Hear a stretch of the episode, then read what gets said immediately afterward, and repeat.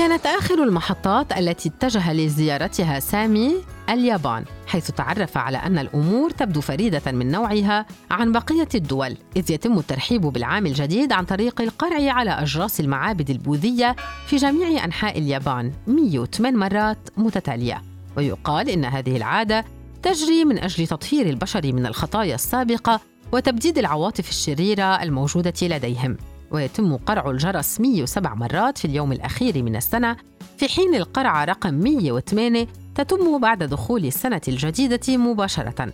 بالإضافة إلى ذلك يحضر اليابانيون طبق الدجاج المقلي حصرا في ليلة رأس السنة ويهتمون بتزيين المنزل باستخدام أكاليل الورود. ظنا منهم أنها تعمل على طرد الأرواح الشريرة ولتوفير الحظ الوفير والسعادة. إحدى أغرب العادات والأكثرها مرحاً في اليابان هي أن الناس يحرصون على الضحك كثيراً ليلة رأس السنة لكي يستقبلوا العام الجديد بسعادة وفرح.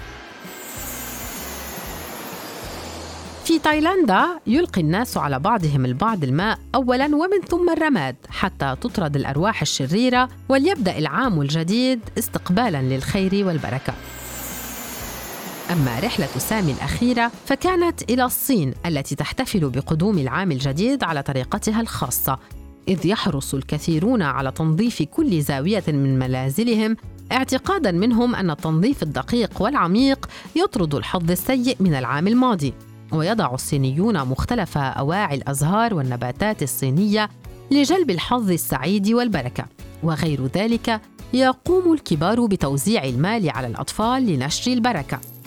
وقد اكتشف سامي أن طلاء الباب باللون الأحمر ووضع القواطع الحمراء على النوافذ والأبواب علامة على حسن الحظ للسنة القادمة خصوصا أن اللون الأحمر هو الأكثر شعبية في الصين كما وأنه رمز السعادة لهم أيضاً. وبعد جولتنا حول العالم مع سامي لاكتشاف العادات الغريبة والتقاليد المميزة التي يعتمدها ويقوم بها مختلف سكان العالم باختلاف بلدانهم وحضاراتهم. ما العادة الأغرب وما هو التقليد المألوف بالنسبة إليكم؟ وكيف تستقبلون العام الجديد على طريقتكم الخاصة؟